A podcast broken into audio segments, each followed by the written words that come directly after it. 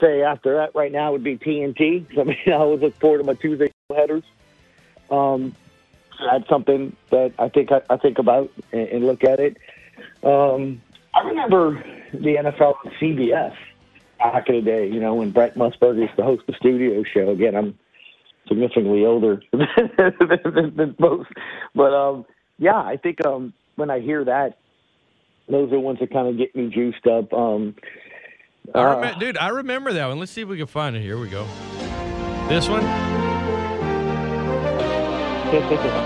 Dun, dun, dun, dun, Yeah, dun, da, da, da, da, da, da. Yep, there it is. And, um, Oh man, but yeah, it, it was it was interesting that, that I'm trying to think of, um, you know, like to me personally, the Cubs leadoff man show, which probably wouldn't be a lot that anyone remembers unless you're a Cub fan, you know. Just but I, you would hear that and you knew Cubs baseball had started, and I remember um, just having it on in the background. If I didn't hear it, uh oh, rain delay. So it was something you know was coming up. But yeah, it is funny though how like music can sort of train your ears and can sort of train you to um yeah, what's coming up and, and kind of get you pumped up. Absolutely. you, you you mentioned the old NFL on CBS theme, this one, and how like as soon as you hear it in your mind, you just you hear Brent Musburger's voice, right? Like you Yeah. think about something for some reason.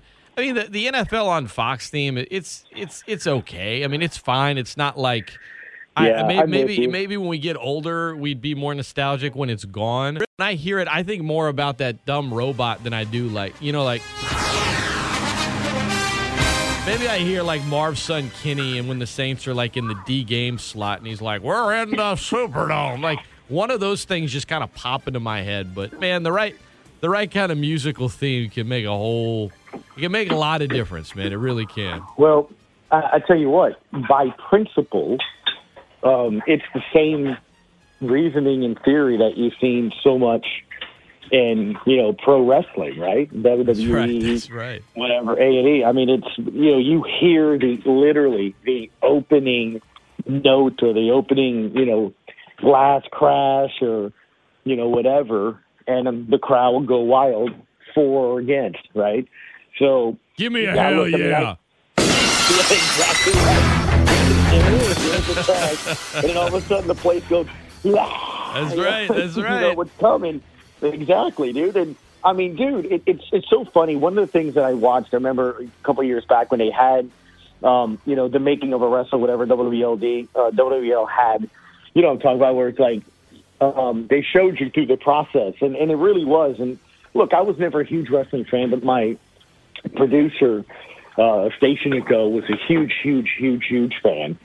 And with WrestleMania, the first time it came a couple years ago, I was like, hey, you know, if I, I'll kind of start following it the weeks leading into it for storylines. Because anybody we're going to have, you know, guests come in the studio. We had Cesaro come in, Sheamus, Yeah. and you know, Charlotte Flair. So we were just kind of looking forward to. We got to do a phone interview with Hogan because he couldn't leave his hotel room. I think he had had a little too much fun over at Bourbon Street, but um, it, it was kind of fun to just kind of see the process, and then you kind of appreciate the past. I mean, um, he was a amateur wrestler, you know, wrestling in in gyms and high school gyms in front of ten people and stuff. So, and, and you hear the story, you know, and like you know AJ Styles, same thing. Like you look at, you know, whether it's him or other big names um, that you YouTube and you see them literally wrestling in front of twenty people at a high school gym, and um, it's crazy to see that path and how hard it is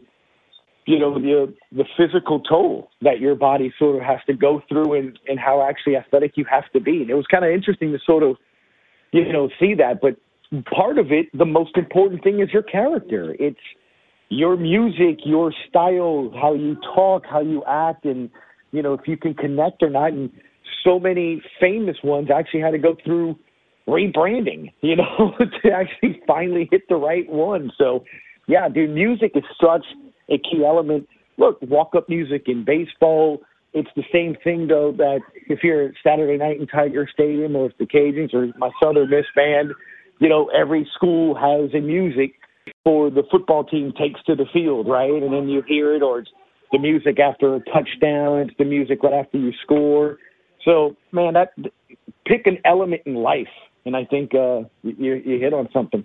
Yeah, ESPN1420 and .com. Well, it's Friday, guys. Maybe tonight, last uh, Stone, last excuse me, last Stone Cold reference here as we uh, we get into uh-huh. some Saints talk. I just need to remind you that maybe tonight, whenever the, the kid's down and the puppy finally falls asleep after having to potty train the young pup and get clean, to just sit down and with one beer, two beers, three beers, a shot of whiskey a margarita, and a Bloody Mary. Why not, man? You might just need to take a little steam off, right? That sounds like a Tuesday night for me. What are you talking about? I, I, don't, I don't know what you're talking about. I, I don't know if that's a good thing, but yes, that that does sound like a typical. Now, I mean, yeah. well, maybe maybe not all of them, but uh, he's on to something. That is for sure. ESPN fourteen twenty and com. Gus Kattengell, Saints and Pelicans correspondent. All right, I'm sorry. I I didn't mean to go that far down the musical uh, train, but but it, it all makes sense when you think about the style yeah. and what they want to do. I don't know what the the musical theme for the Saints would be. I know they like to play Terron Armstead songs in the. He had an album uh-huh. drop today, so shout out to Terron Armstead. They're also expecting to get him back on the field Sunday in Philly after two weeks away dealing with COVID nineteen. So Heading into this game against Philadelphia, Gus, right out the gate, is there any uh, is there any chance in your mind that, that Brees could come off of a day, or do you think, uh, like I do, that we're likely going to see him probably against Kansas City a week from Sunday, but not this Sunday in Philly? Yeah, I mean, I think even if he comes off of IR, it's to, um, you know, actually, I can't even think of a reason. There's no reason. Yeah, just take exactly. right, exactly. So he's eligible for it, and that's good to know. You know, and obviously we talked about that last week that you're probably going to see the report. Hey, he's improving well. You know, saw him at practice throwing and things. And look, those are all good things. And just like though in, in seasons past, when there's been a a main injury to a Saints player, whether it's Kamara or whatever, and, you know, now in this case Brees, what you do see is you see um, you've seen them practice, right, for a little bit. They'll go through a full week of practice and and see how they feel. So that would be my guess, Scott, is that you know you saw him working on the side with the ball cap for Mike Triplett, and you know they he's looking fine. Um, and then you see how he feels, and then you see what happens next week. Maybe go through a practice or two and and see how he feels. And I honestly think, especially if you can win Sunday, it wouldn't surprise me if you see him against the Vikings. You know, I mean, obviously, I want to see him against the the Chiefs and Mahomes. I think that's great for football fans, and I think it's you know exhilarating. So to see those two teams kind of go at it. Possible Super Bowl preview. I get it. Um, and I had this argument with the listener back and forth on Twitter two days ago. I said, but to me, give me that Vikings game where it's an NFC game and it matters uh, a little bit more. He seems to think that look, with so few games, it, it's not mattering at this point. But again, at one point this season, the tiebreaker is because of more conference wins, even though they beat you. So whether that's true or not, I don't know. But um, I'd rather, if I had to choose one of the two games to make sure he's healthier, A, I'd give him that extra week, and B, I know it's against the dreaded Vikings who are playing really good football, and that's a team, them or the Bucs right now. It looks like if you don't get that one seed, you could be playing in the first round of the playoffs. Yeah, I just think maybe I, am on the other side, guys. I think because of the Packers' remaining schedule, I just don't think you have wiggle room, honestly, because they're going to be favored yeah. in every game they play. Their most difficult opponent left is the Titans, but the Titans' defense is awful. I mean, Aaron Rodgers, I feel yeah. like can just carve them up. Now, offensively, Tennessee is obviously, you know, look, Derrick Henry's a beast, and they can run the ball, and if they can control tempo, then they can win.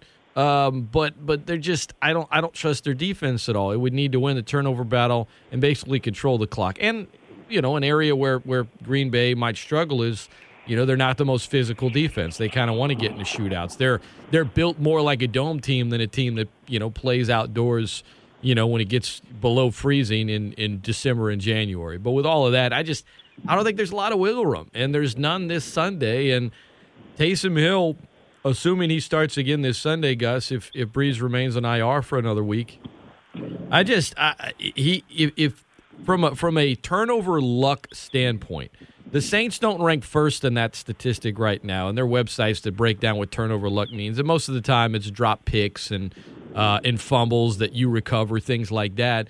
But they're, I, you know, they're they're pretty pretty high on the list. Uh, they've lost a lot of fumbles that the other team didn't recover. If if one of Tays if that last fumble by Taysom gets scooped and scored last week, the entire mood all week, everything surrounding the team right now just feels different. That might sound ridiculous because they would be nine and three, but it just you don't clinch the playoff spot. You blew a game to Atlanta of all teams, and you did it whenever you really had the game in control. Like it's, I feel like there's a big potential turnover issue looming with Taysom that's not getting talked about enough. But if they don't clean it up, it's not just going to cost them a game now. It could cost them a game in the playoffs. Like we saw what Peyton did with Mark Ingram several years back when he had two fumbles in a game, and it's like Tim Hightower's our guy the rest of the way. Ingram wasn't happy about it, but when you start fumbling, Taysom keeps fumbling. Once Drew comes back, I don't. Maybe you don't see as many specialty packages. It is an area that he has to clean up, or it's going to end up costing the Saints. And one game can mean all the difference. Last year, you know, you're a game away from me in the one seed. Instead, you had to start the game, you know, the playoffs in the wild card round, and you got punked by the Vikings. Yeah, and look, he talked about this week. Um, you know, obviously about bowl security and, and where that matters. Um, I think the other aspect of it that is important is what you just said. It's it's a topic that we kind of were talking about earlier this week when we had Larry Holder on. You know, what is going to be those packages now when Drew Brees does come back? Um, you know, we remember earlier in the season the conversations we had about what is the right play and what is the right time to have Taysom Hill, right? It was never the right time or the right play. I mean, so many, um, you know, fans were unhappy with the start of the season and, felt that they were wasted plays and what have you. So, what is the right time to play in order to do it? Um, so, how do you do it now if Drew does come back? Because now you legitimately use him to throw the football, right? I mean, you he had 27 completions. I mean, it he, you know, Sean Payton thought he played really, really well against the Falcons. But the cut that I've been playing this week a ton because unfortunately sometimes Sean's a little more open with the national folks than local folks. But he said he it started by him saying he thought it was a bit of a turning point this past week at Atlanta for Taysom Hill. And he specifically mentioned the third down completions. He specifically mentioned his decision making and being able to do that. And, you know, there's two bites that really stood out to me at the end of the game last week, Scott, that I have mentioned a ton. And, you know, I've been saying every week, Monday and Friday, you know, Monday, what we saw, Friday, uh, what we're going to see. And when it comes to evaluating, what, what are we going to, and how are we going to evaluate Taysom Hill in his starts?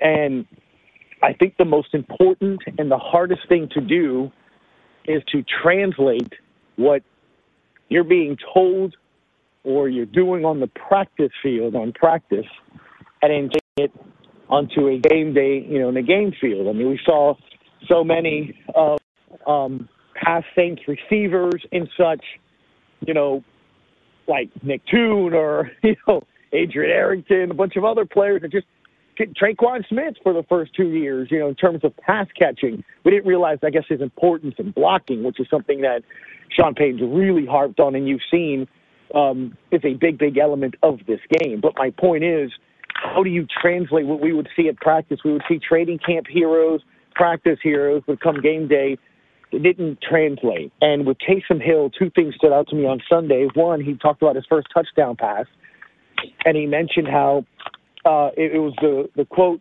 Scott on stats and throwing his first TD, and he's like, "Man, I really don't care about that." Then at the end of that, he mentioned the play to Tre'Quan Smith was a play that Sean Payton put in late in the week, and that tells me he trusts him. You know, for you to put something in late, maybe I'm overlooking it, but you know, to me, trust that hey, I put this in Saturday or Friday or whatever, and you know, I, I can trust you to, to go to it when we see the look. And it was a touchdown. The other was Jared Cook on his touchdown catch, in which he said they practiced that at practice, knew would be a tight window, but knew would be an opportunity to score a touchdown, which was interesting me because, again, that kind of brings you behind the curtains of to Sean's thinking. It, not every play needs to be easy. Look, this I think with this coverage, you can go here. You're going to see it. It's going to be a tight window. And Cook says that's the way Taysom Hill had to throw it. He had to throw a rocket to him, and he did. Again, that tells me you took something at practice, repped it, and it translated onto the field under pressure of a game. He made the throw, and I think that's that's that's what you want in a starting quarterback. And quite honestly, when I hear players, coaches, and him talk like that, Scott, I'm starting to say more and more that that's a starting quarterback in the NFL. I mean that you have to be able to make those throws. And Sean, uh, against what Mike I was telling you about, where he said that you know it was a turning point. He ends it by saying, at some point in time, you're going to have to make plays.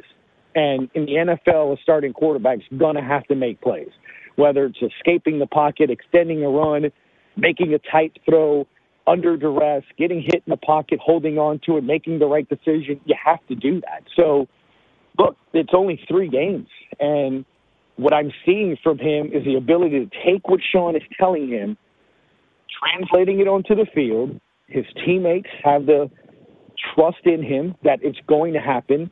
And I think that's why they're so confident in him. That he's practicing with them and, and doing what they're supposed to do. So, I, I think you're starting to see why he's enamored with Taysom Hill.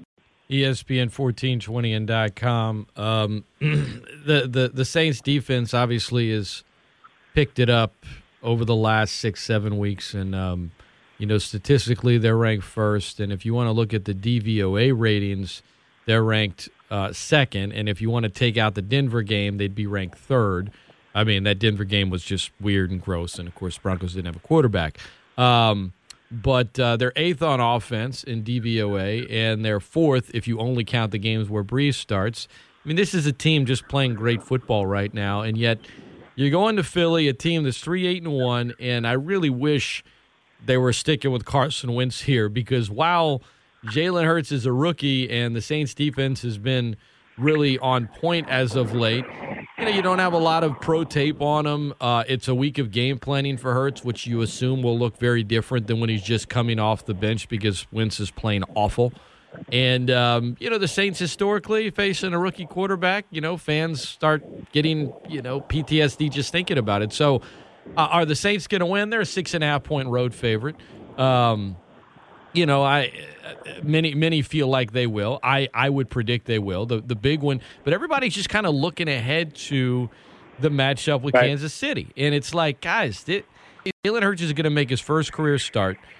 The the the game plan is going to be catered more toward his skill set. Um, Doug Pederson, for as many boneheaded you know play calls as he has, he also gets innovative at times and has you know offensive play call. I mean, look, the o, the O line at Philly's bad. I get it. They don't really have too many options at receiver, and it's going to be a tough task for Jalen Hurts to do to do much against the Saints defense based on how they're playing lately. But I just, I for one, wish it was still Carson Wentz. As bad as that guy was playing, you know, I, I figured the Saints could increase their sack total by like another eight I don't know that that's going to happen with Jalen Hurts. What's your feel for this matchup on Sunday afternoon? I, I think what's interesting is, again, I'll go to Sean Payton's comments on Wednesday that perked my ears, and he brought up the fact that the Eagles' front four leads the league in sacks um, with, when they just rush four, lead the league in hurries when they just rush four. So as he mentioned, you know, when you can do that, you can play coverage behind it. You can do more things, shadow Kamara, stop the run with Kamara, do different aspects of it. So again, that that goes to why I kind of went a little long on the Taysom Hill making the right decisions, being able to throw the football. Taysom's going to have to. I think he's going to be under duress, and something in my gut's telling me this could be the first week where you know, the Saints take the field on offense if they don't win the kick or early in the first quarter they're trailing. And we haven't seen that completely yet where, you know, Taysom Hill has had to do a two minute to come back and win. We almost did this past Sunday. And then at the same time, you know, where the offense is under pressure to score. We have not seen that yet. Um, and that's again a whole other element that it takes years for quarterbacks to even master if they can. Some do, some don't. Um, but I think that's going to be an interesting element of this game because look, Pederson said it flat out. The main reason he needs a spark. He needs a spark on that team while there are not many games left. Uh, you know, you're not going to the playoffs probably this year, but you're trying to find out what's going on. You got to imagine Jalen's pumped up. He's going to give you that sort of element. I think there's a belief that he's Taysom Hill like in terms of running the football, but if you watch him at Bama and in Oklahoma, I would say that he likes to rather pass the football. Sure, he first does. He, he's got look. others. He's got ability to run, but it's not like that. Right, He's not. A, I would. I would never describe him as a quote running quarterback. Right, right. But don't you get that sense and feel like the national? Oh, he's gonna. Yeah, you know, just he's gonna do this. And then Pederson on. Wednesday talked about how he looked at how the Saints used Taysom Hill, but the problem was, well, not problems. Philly was actually using Jalen Hurts this year, sort of like the Saints do with Taysom Hill, where they um he was being used like that, short yardage, fourth downs, goal line. And he was being used as a wildcat quarterback. But I'm telling you, that's not him. Like in terms of his preference, he he, wants to throw. Um, he's got a big arm. So Malcolm Jenkins said it yesterday that he's uh they're gonna have to, you know, test that and he's gonna be tested and they're gonna have to keep their eyes right and all of that. So I, I think what you'll see is some early success, and then in typical Dennis Allen Saints fan, uh, Saints defensive fashion, they will adjust. And, and that's literally what Malcolm Jenkins said. He's like, look, you kind of have to have an open plan. You don't know what they're going to do. I have an idea. You know, you, you kind of know what they like to do offensively, philosophy wise, but how is he going to change that? So I, I think you could see, you know, Scott, a, a first quarter where the Saints trail. You know, they have all that emotion the Eagles do um, with the new QB, and, and then I think you see the Saints sort of like. I, I, I'll go back to the Green Bay game a couple of years ago. Remember when Aaron Rodgers was hurt and he didn't start at Green Bay, and had somebody else start this rookie, and you know they went, right down the field, and you're like, what is happening? Remember the Saints couldn't stop the Packers offense, and then finally, I think the guy completed like one more pass in the second half. So I, I think something like that is what pops in my head in terms of a quick early start, perhaps for Philly, and then the Saints making adjustments on on defense and on offense. The same thing, man. Sean Payton is so lost. I'm sure you saw it. Uh, Adam Nate, a photographer from WWL TV, did a great job of putting video to the audio of Sean Payton on Wednesday, talking about Alvin Kamara had. I love that. Which- yeah, no, I love that. That was yeah, great. Yeah, came off of a TD or came off of a regular run that Taysom Hill did.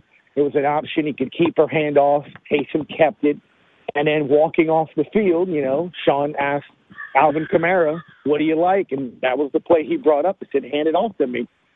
And they did. And it was a touchdown run later in the game. So I, I just think when you hear Sean talk, man, you hear his players talk. Everyone's just locked in, man. And, you know, um, back on Monday, uh, Ryan Ramczyk was, was asked about, hey, what was the celebration like in the locker room when you guys clinched the playoff? He was like, oh, I didn't. Okay, yeah, it's fine. Um, didn't even know, but you know, it was just a regular day. I mean, we have bigger goals. This team's just focused. They they know what the goal is, and it's not a postseason berth, which is nice. You got to get in to win it.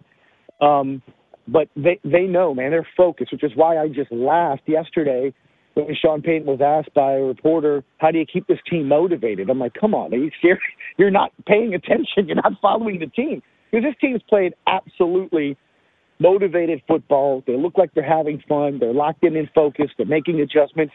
Everything Sean is calling right now, for the most part, is kind of hitting. And man, I, I think they've taken ownership of their own team. You know, you don't even really feel the need to talk about, man, this team's just different without Drew. They're not. They're not at all. Well, I mean, you say not at all. They're offensively, they're different. I mean, they're still Well, winning, no, but they're talking different. about how, how they approach the game. Oh, sure, stuff, yeah, you know? no, and and look, that you mentioned Drew. I mean, Drew and Michael Thomas have played 10 quarters together this year. 10. And Right. the Saints are averaging, Yeah. I think, 29 points a game. So, to your point, when I said they're not really change that much at all, two of the last three games, Michael Thomas, with a guy that we think doesn't throw the football, No, has had nine great. receptions, 100 plus yards. yeah, no, he's, so uh, he's that's what, great. that's what's crazy when you look at it. The, the Saints offense is still scoring points. The team still, you know, is doing what they need to do.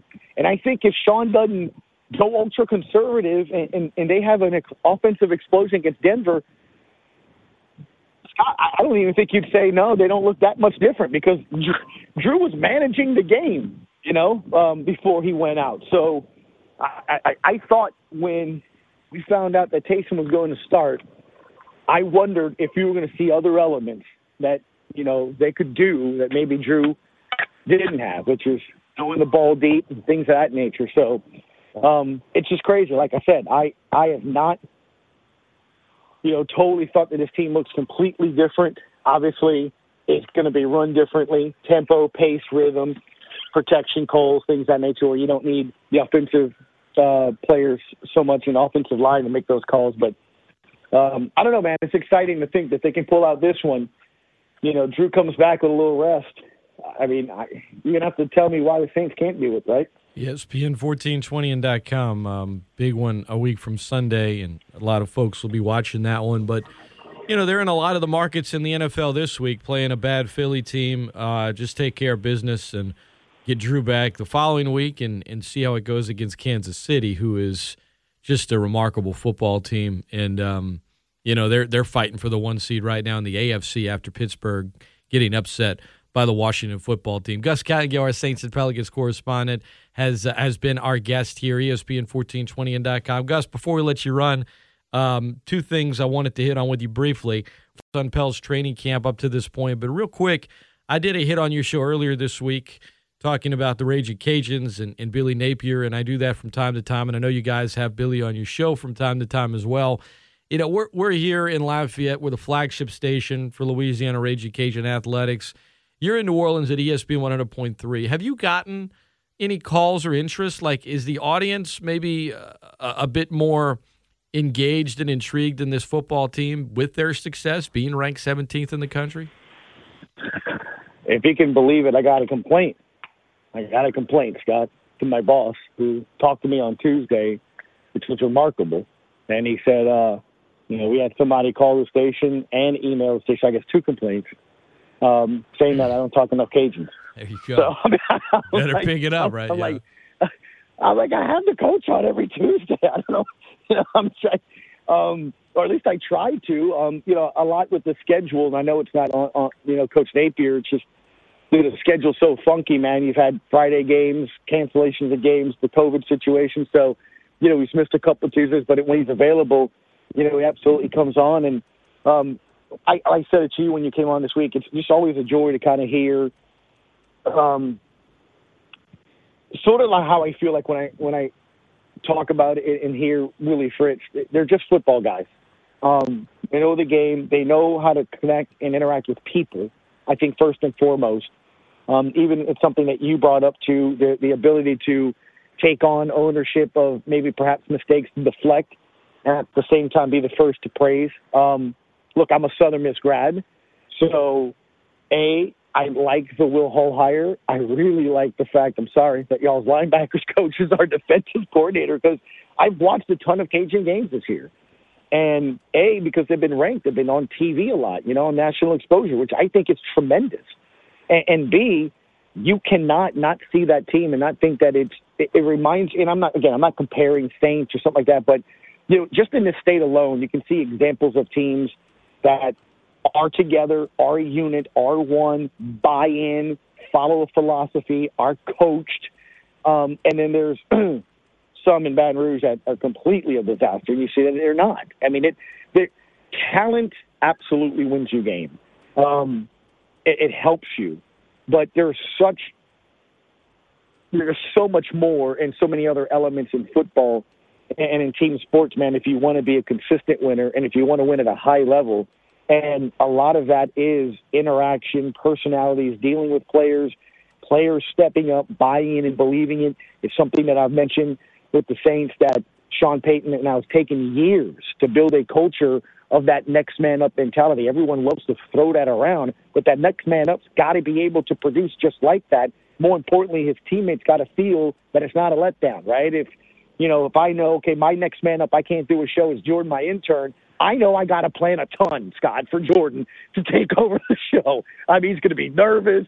I'm probably going to book eight guests, four an hour, so he basically doesn't have to talk. I mean, that, it's different. If it's Mark Shafisi who filled in last Tuesday, I just tell him how to get into. All the right, business. I shouldn't do this. This You is going to bore saying? people. Let me ask you real quick. How is Mark doing? Yeah. I haven't I haven't heard about him in years. he good, he hired me at Intercom back in Yeah. the day where you and I met. How's Mark doing? hmm doing well, man. Tell him I He's, said hi. he's in real estate, and uh, every now and then he likes to dip his feet back in. So I, I Mark always offer to him, Shafisi. especially- Yep, That's that's, him. That's and uh look, it, it was great, man. He tried to get Mike Connie on, but he's having some issues with his puppy, um, so he couldn't come on. But yeah, look, he, you know, it, it's still uh, it, it's crazy how it feels like he didn't miss a beat. Uh, he had, he came in the week before he hosted this past Tuesday, just to kind of get familiar with me and just back, you know, into it. And then um, it, it was just like we're working back in the office, telling stories and That's everything. So it, it's an interesting element. I was there nine years, man, and um, he was a very good friend. So yeah, he's in real estate, man, sells houses and stuff, and him. at the same time, he still likes to do that. I'm like, look, it's always open, and as you know, when when travel season starts with women's basketball, and it's so different now with COVID, I can't take different flights from the team. I have to test with the team if I want to be with the team, stay at the hotel and go with them. And there's less flights. So, Scott, we got an 8 a.m. flight to Orlando next week, and there used to be a ton of more direct flights from New Orleans to Orlando. There just isn't. And I don't come back until Wednesday at 4 for a game on Tuesday, which my wife loves, by the way. Um, so, you know, back to the main point, though, is that I think building a culture is a big thing. And I found it uh, interesting, and that is exactly, I want to say, how UL represented his decision to come back, right? Isn't that kind of like y'all's theme or, or phrase about the culture down there? I mean, the video was ready to go on Twitter um, on Saturday when that news came out over the weekend, and you know, and, and you see all the different things. So it's about building something, and it takes time to do that. But you don't have it. Look to Baton Rouge. I mean, I, that's what you're seeing right now. Guys that feel their decisions, their lives, their careers are more important. And look, I'm not here to say what's not. So to everybody their own, but um, it it's apparent, right? Whether or not people feel wanted, want to be there, and it's more about a collective than not. So um, I think what Coach Napier is doing there is incredible. I mean, I literally opened our segment by asking you, "Were you surprised?" Because I was. Um, but at the same time, that's a good thing, man. I, I think it.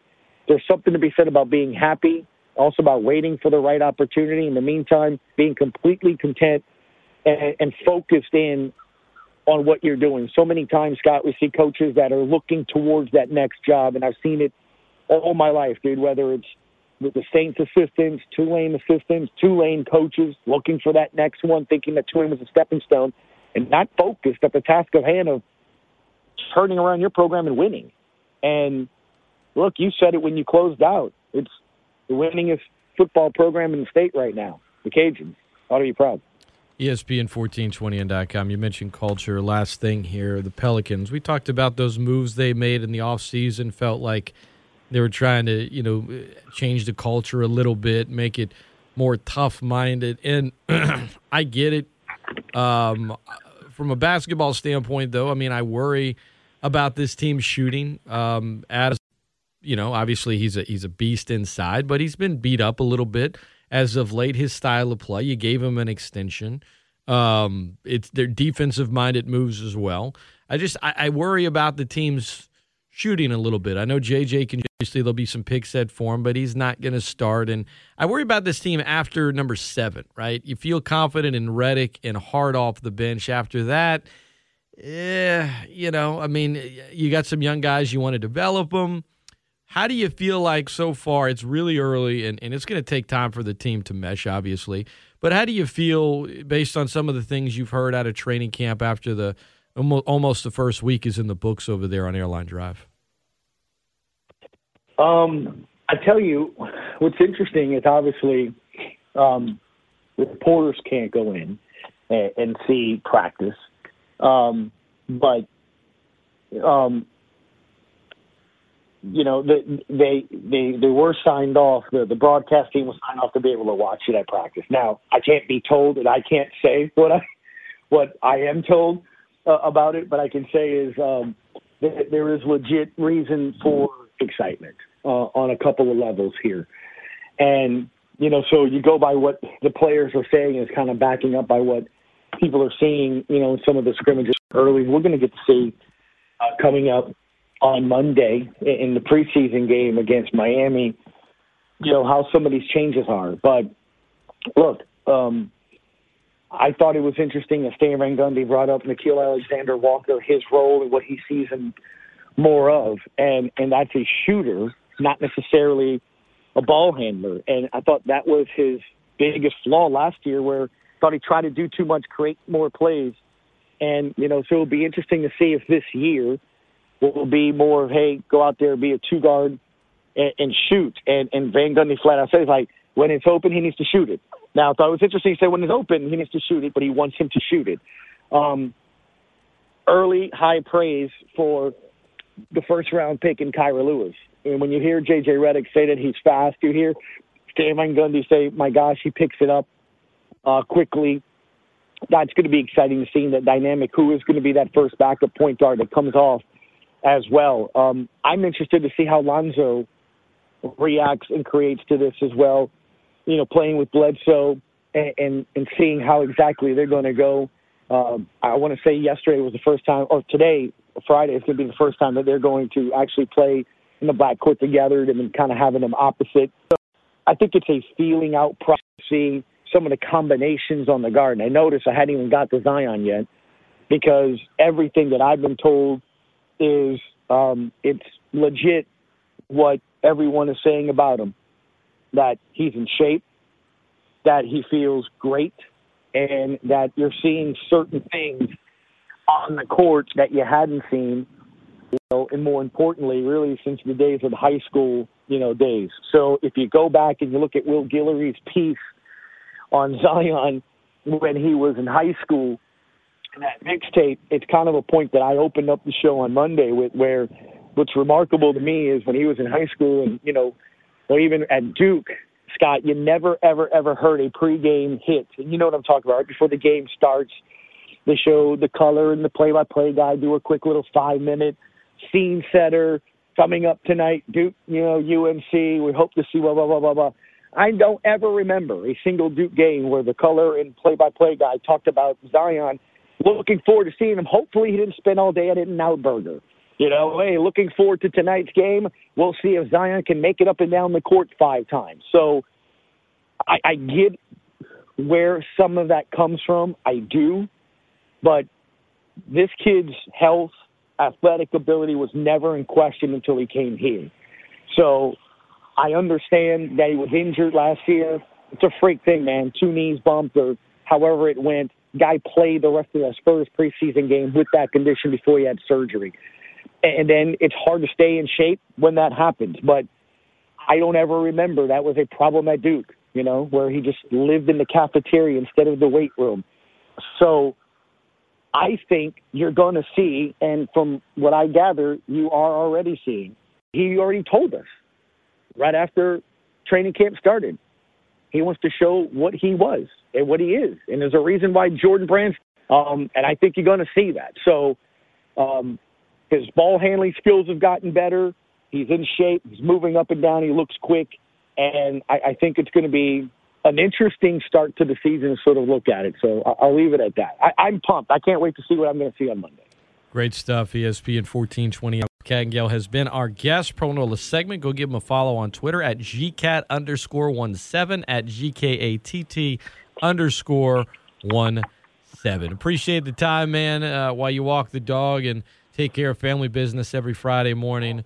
And uh, if you guys want to check out Gus, ESPN 100.3 in New Orleans, weekdays, noon until 3 o'clock. Appreciate it, my friend. I'm sure we'll uh, probably text a little bit over the weekend uh, about the Saints, among other things. But uh, in the meantime, man, all the best, and we'll talk to you again next week. for sure, man. Were you able to find out if the reason uh, Coach Napier stayed was the crackling? Because that's what I said on the show. It was the crackling that kept. It's all that Cajun food, man. You just can't get enough of it. You know what I mean?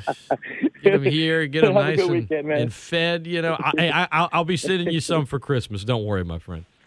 Oh, I, I wasn't asking. I was just. No, I, no, I, I, no, I think, I think, I think, I love how you like to throw that out there every now and then. There'll be some more in the mail soon. Don't worry. I owe you. I owe you. Appreciate it, man. All right, buddy. See ya. Ah, the man loves some cracklings. I don't blame him.